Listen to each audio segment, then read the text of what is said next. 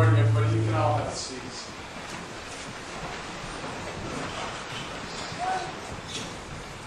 Well, uh, we're kind of going old school today. Had some technical difficulties with the wireless mic, so uh, just bear with me as we go through this. Uh, I'm trying not to like eat the mic or spit on it or anything like that.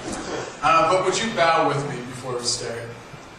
God, we uh, just thank you that we're able to be here today. God, to be able to worship you.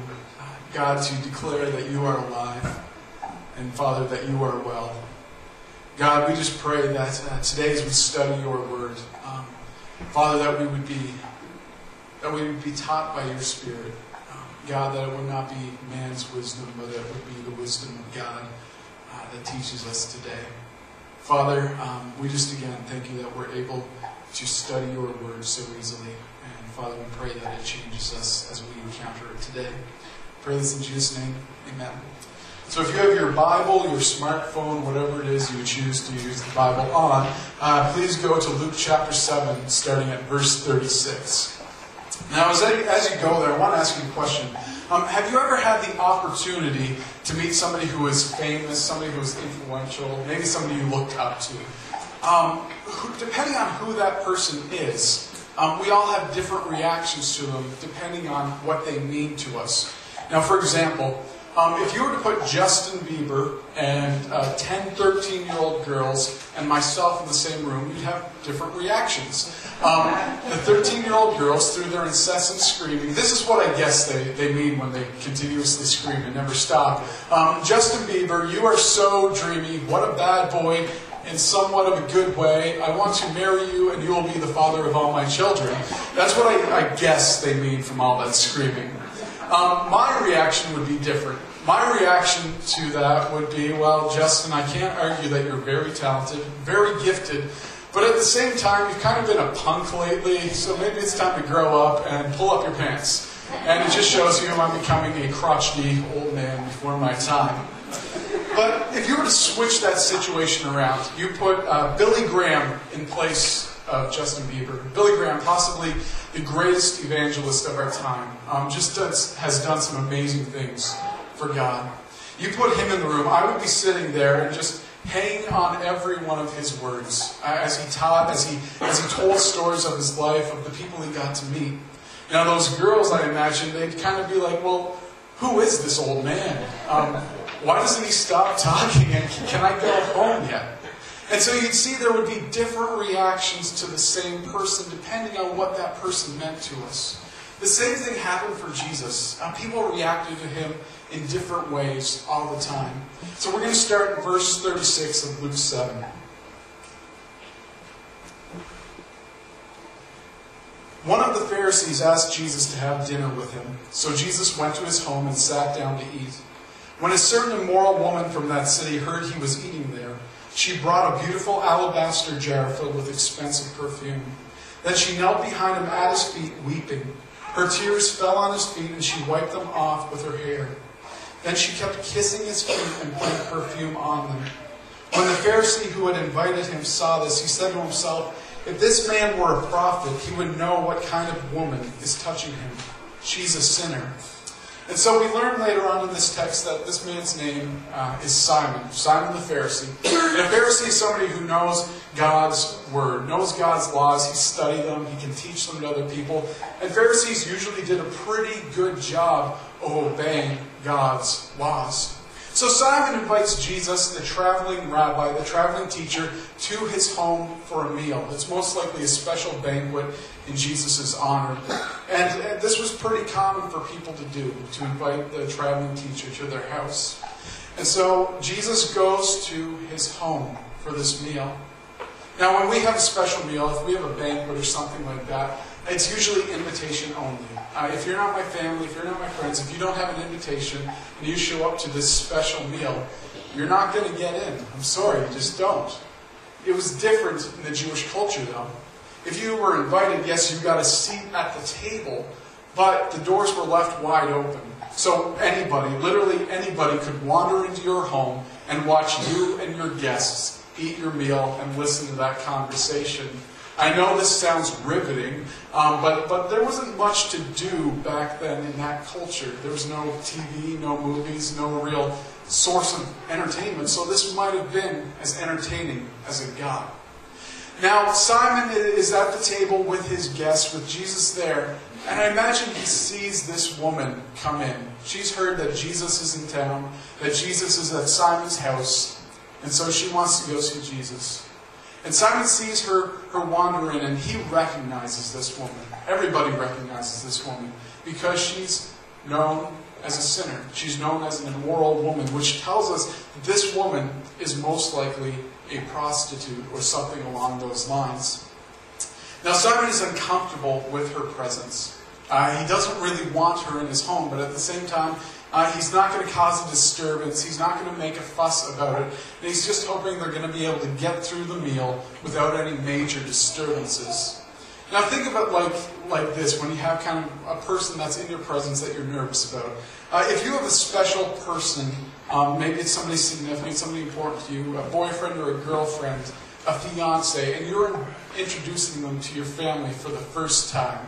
Um, you're, you're taking them to the family reunion, and you're excited for them to meet everyone. Until you hear that your crazy relative is going to be there. Um, the, the aunt who, who has an iPad for some reason doesn't know how to use it at all. And, and she, she just takes that iPad and sticks it in people's face and like just takes weird pictures of them. Um, you hear that she's going to be there, and you're just going, please don't do anything weird or awkward that's going to embarrass me or my guest. Now, I imagine you guys can think of a, a family member like that, that black sheep in the family. And if you can't, um, my, my recommendation to you is next family gathering, just sit in the corner, don't say or do anything, because you were probably that weird relative. now, Simon doesn't have um, this luck. Simon doesn't get away with his wish for no major disturbances. This woman uh, comes up behind Jesus at the table. Now, as the men are at the table, what they are, they're, they're reclining on couches. Basically, they're laying on their stomachs or on their sides, and their heads are at the table, and their feet are sticking out towards the wall. And this woman comes behind Jesus and she kneels at his feet, and tears are, are, are, streaming down her face, falling on his feet. And these are tears of gratitude, tears of thankfulness. And as they fall on Jesus' feet, it begins to wash the dirt and the dust from travel off. Now, the woman does something that's pretty scandalous, pretty faux pas in Jewish culture. She lets down her hair. And I know it doesn't sound like that big of a deal, uh, but this was considered an erotic and, and shameful act to do in public. It would be like a woman taking off her top in public nowadays. He just didn't do it. So the woman lets down her hair and she wipes Jesus' feet. She's wiping the dirt off. She's drying his feet with her hair. And then she takes very expensive perfume, and she pours it on Jesus' feet, and she kisses his feet, and pours more perfume and kisses his feet over and over and over again. Now we have to understand that the woman is not doing this as an erotic act. It's not anything sexual. She's not flirting with Jesus. But what she's doing here is an act of worship. But in Simon's mind, and we, we get this clearly from the text, this woman is in the wrong place at the wrong time, doing the wrong thing.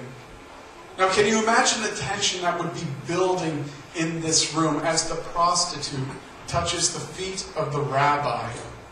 And she's let her hair down and she's, she's just wiping and kissing. That would be pretty tense. People would be looking at Jesus going, How are you going to handle this one, Rabbi? It would be kind of like, well, imagine a stripper came into our worship service and uh, she's she's in her stripper garb, her uniform, her, her costume. I honestly don't know the correct terminology, but she comes into our worship service, and it's clear that she's a stripper. And she sits in the front row, and everybody's like, "That's a stripper in worship." And so everybody would be looking at the pastors, um, most likely Greg, because I'd be looking at Greg too, going, How are you going to handle this one? What are you going to do? I- am interested to see. Um, and that's what people are doing with Jesus. They're going, How are you going to handle this sinful woman? Now, Simon is disgusted with this woman and her actions. She's, she's an immoral prostitute in his home. Um, she's touching the rabbi, and she's ruined his dinner party. All these nice things have, have gone for naught. But he's also shocked at Jesus' behavior because he's saying, if this man is really a prophet, he would know what type of woman is touching him, and he would stop her because she's a sinner. And, and you know what? Jesus acknowledges it. He says, uh, She is a sinner. She has many sins. But Jesus also proves to Simon that he is a prophet. Because he says, Simon, I've got a feeling I know what's on your mind. Um, let me tell you a little story. So, beginning at verse 41 of Luke 7. Then Jesus told him this story A man loaned money to two people 500 pieces of silver to one and 50 pieces to the other. But neither of them could repay him, so he kindly forgave them both, canceling their debts. Who do you suppose loved him more after that? Simon answered, I suppose the one for whom he canceled the larger debt. That's right, Jesus said. Then he turned to the woman and said to Simon, Look at this woman kneeling here. When I entered your home, you didn't offer me water to wash the dust from my feet, but she has washed them with her tears and wiped them with her hair. You didn't greet me with a kiss, but from the time I first came in, she has not stopped kissing my feet. You neglected the courtesy of olive oil to anoint my head, but she has anointed my feet with rare perfume. I tell you, her sins, and they are many, have been forgiven. So she has shown me much love. But a person who is forgiven little only shows little love. Then Jesus said to the woman, Your sins are forgiven. The men at the table said among themselves, Who is this man that he goes around forgiving sins? And Jesus said to the woman, Your faith has saved you. Go in peace.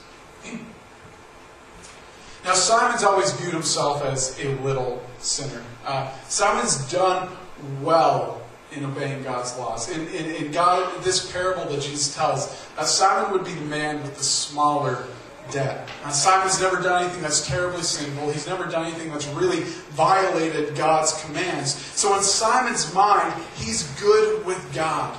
Um, he's righteous. He and God are, are, have a good relationship because Simon has done well in obeying God's commands. And when he, he compares himself to this woman or people like her, he's like, you know what? I'm really, really good. God must be impressed.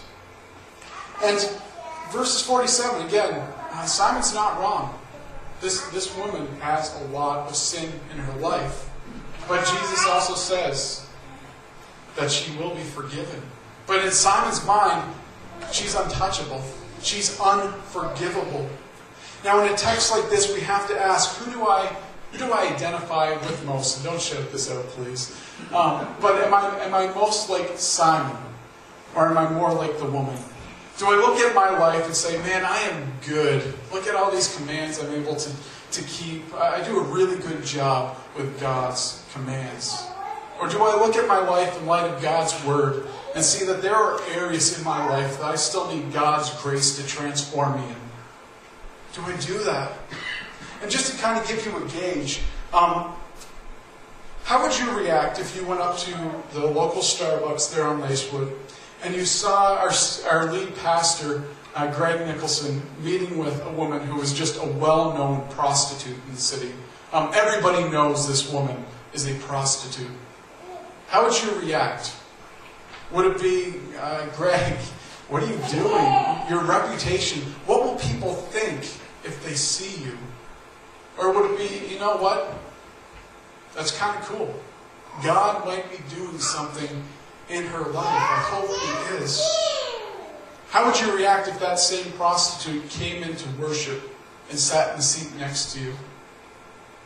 Would she be welcome at Halifax Christian Church? And if we're not convinced that our righteousness only comes through Jesus Christ and not through our good works, we can start to act or think a lot like Simon, who thought of himself as a pretty good guy because he performed well accordance, in accordance to God's commands.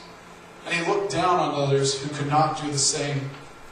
And it's easy to look at somebody who has uh, a very visible sin and, and label them label them a sinner and conclude, you know what, uh, you're beyond hope. You're not even worthy of help. We can dehumanize people really easily and believe that they're beyond the grace of God, that they're so far gone that God Himself could not even save them. It's easy. We can see a guy and say, that's the man who drinks too much. He's a drunk. That's the girl who sleeps around and give her a nice derogatory term. We can see the boy who's hooked on drugs, the man who's an adulterer, um, the woman who's a deadbeat mom, and the boy who's openly gay. We can just label them so easily, and without realizing, realizing it, we're, we're judging them. And then we start to distance ourselves from them so that we're not associated with them, that we don't look guilty or sinful by proximity. We can look at them and say, you know what? That's just too dirty. I'm not touching that. I'm not going near that. And Simon thinks of himself who's, who's lived well according to God's word. Again, sounds like I'm just a little sinner. And little, little sinners, they, they look at how well they perform with God's word, how well they keep God's commands, and they say, you know what, I'm doing so well that I think God owes me. God owes me heaven. God owes me salvation because I've done a really good job. And so forgiveness of sin is something that God has to give you because of your performance, and it's no longer a, great, a gift of grace. God becomes in your debt, and He's not a gracious gift giver in Jesus Christ. Revelation chapter 2, verses 2 to 4. Jesus is speaking uh, to the church in Ephesus here. He says this I know all the things that you do. I have seen your hard work and your patient endurance. I know you don't tolerate evil people. You have examined the claims of those who say they are apostles but are not. You have discovered they are liars. You have patiently suffered for me without quitting. But I have this complaint against you. You don't love me or each other as you did at first. In the church in Ephesus, it, it, sounds like a good church when you read about it in Scripture. And Jesus commends them. He says, You're doing good work, you're doing hard work. He says, When teachers come, you test them to make sure they're the real deal, that they've got good teaching. He says, When hard times come, you guys persevere. And so, I mean, do, good doctrine and perseverance in hard times, we'd say that's not just a good church, that's an awesome church. But yet, Jesus says, I have a problem with you guys. You've lost your first love. You don't love God. You don't love other people like you did at first. And what a text like this is telling us is that we can be doing all the right things, but still lack love. Have a love that's gone cold for God. I could have 52 gold stars on my calendar for every Sunday I've been in church. I, I could have uh, my records that show, you know what, I've tithed faithfully. I've gone beyond. I could, I could show you my calendar and see, like, look at every spare minute. I've, I've used it to serve other people. But Jesus says, you know what? Your love can still be cold. You can still lack love. Have you ever heard somebody tell uh, their testimony, their story of how uh, they came to meet God, how they came to be saved. And when they tell you their story, you just like your jaw drops because you can't believe it. Um, like I feel like some people have been like, yeah, I started drinking every morning at 8 a.m. When I stopped at 5 a.m. the same morning, I'd smoke a pack a day. Um, I was with a different girl every night. I, I was in the Hells Angels, and I was wanted for murder in seven provinces. And then around my 13th birthday, God got his hands on me and saved me, and I haven't looked back. Um, I know that seems extreme, and I've not really heard that testimony. Um, I've heard some that seem that like that. But, but you hear these stories uh, of people who were so deep in sin, who, who seemed so lost. And you looked at their lives and you're like, you know what? I, I don't know how God would pull a person out of this situation. But then it seems like in a miraculous way, God gets his hands on these people and he pulls them out of these situations. He saves them and they tell this story. And again, your jaw drops and you're just like, my story does not sound anything like that. No wonder you're so in love with God. We find our, ourselves rationalizing our behavior, our attitude, and just saying, I, am just not that affectionate in my life, in, in my in my love for Jesus because, well, I've only needed a little forgiveness. I'm only a little sinner. And to think like that, that we haven't sinned enough for extreme love or gratitude to be shown towards Jesus is, is like saying, I'm not that bad. So I've only been forgiven little. So I only need to love little. We need to hear this. The problem for a love gone cold, the problem for lack of love, is never going to be because you haven't sinned enough. That will never be a problem.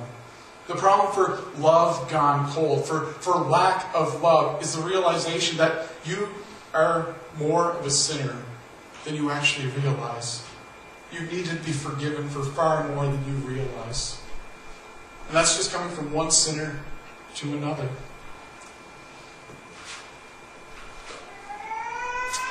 But we try and defend ourselves, we'll say, I'm not that bad. I'm only a little sinner. Look, look at how good I am compared to that guy. And you know what? You might look good in comparison to other people by human standards. Um, here's an illustration. If you put me out on a, a basketball court with a seven year old, I'm going to look awesome. I'll be blocking all his shots. I'll go up and dunk on his eight foot net. I'll strut around the court going, you know what? I'm the best basketball player there is. Nobody's, nobody's better than me.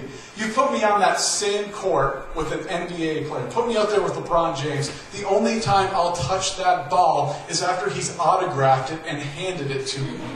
I would suck in comparison to LeBron James. And I, I, can do this in my life. I can look at other people and say, you know what? Look at my look at how I perform compared to them.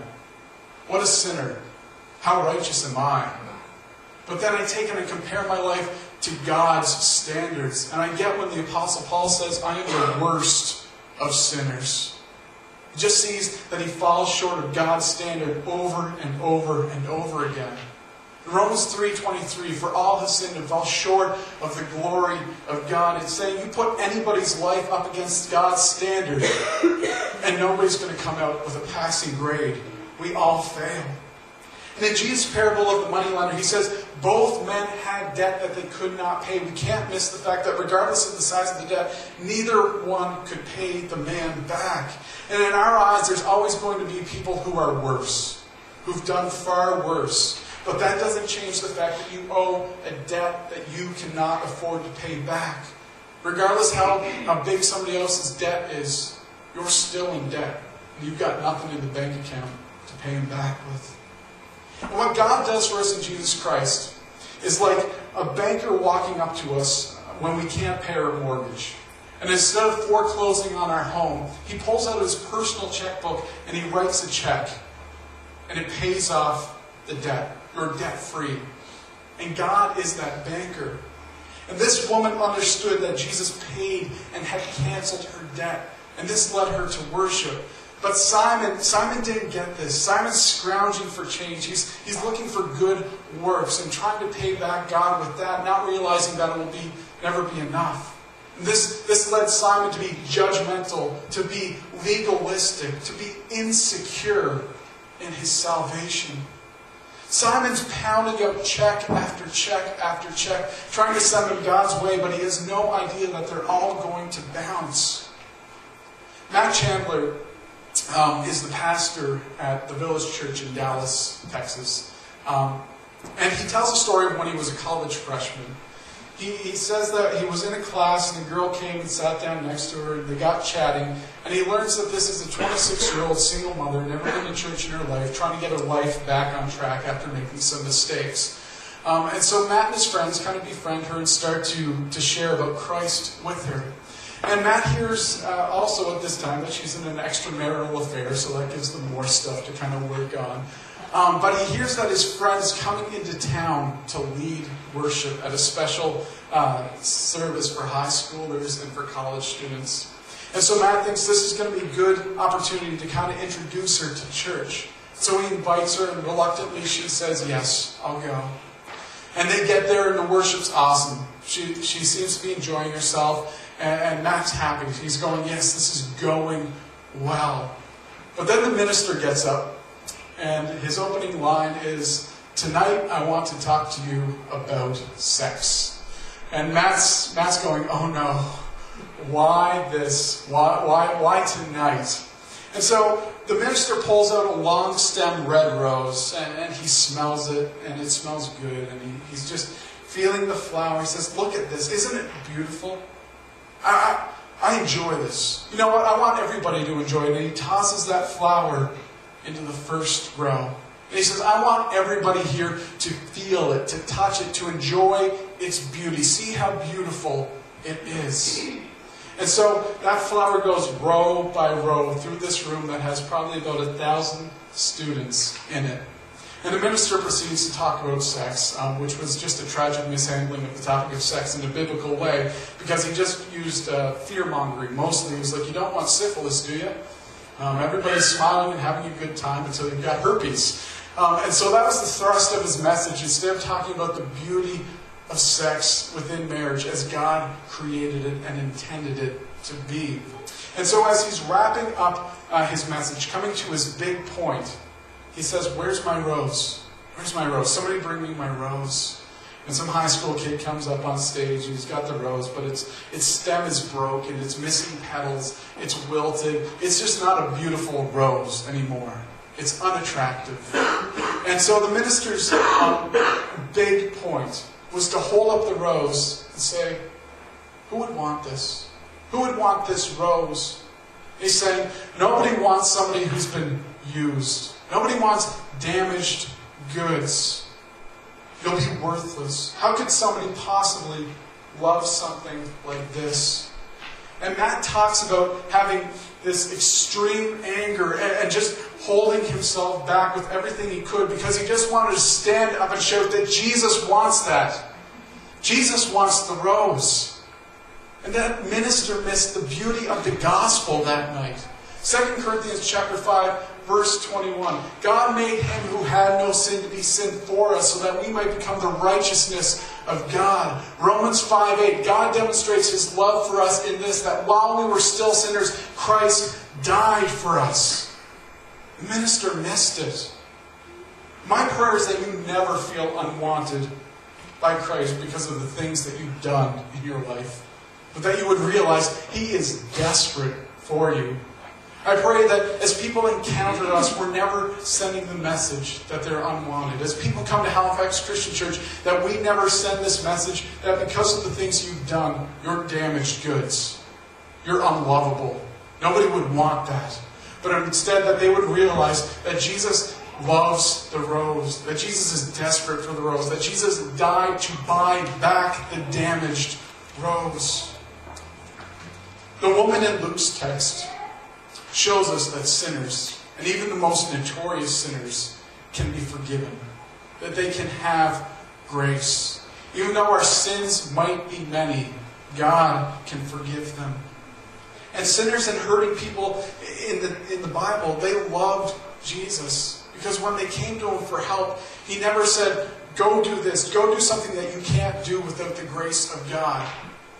He didn't excuse sin. But he always helps somebody who is sincerely looking for it. He didn't say, become righteous and then you'll be forgiven. He didn't take salvation, forgiveness in heaven and hold it above people's heads and say, you know what? Go home, clean up your life, come back, and then we'll talk about these things. You might be able to have them. When people came to Jesus looking for help, he would ask them a simple question Do you believe? Do you have faith? And Jesus says to us today that salvation, forgiveness for sin, is available. Do you believe? Do you have faith? Do you believe that I am the Christ? Do you believe that my work is sufficient? And Scripture tells us if we believe, the reaction is repent, stop sinning.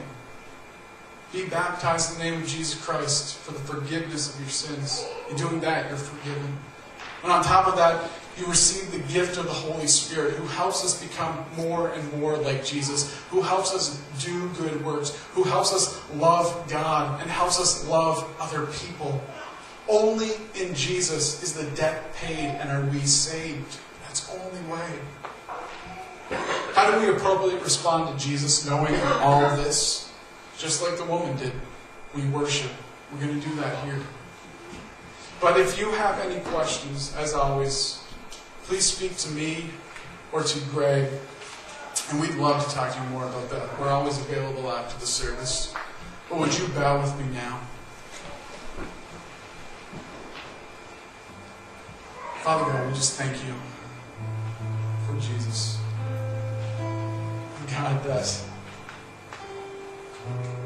He would die for something that was broken, for something that was damaged, that He's desperate for it. God, may we never believe the lie that is what I do, it's all about what you've done. It declares me forgiven, saved, righteous. God, we just thank you for that. We pray this in Jesus' name.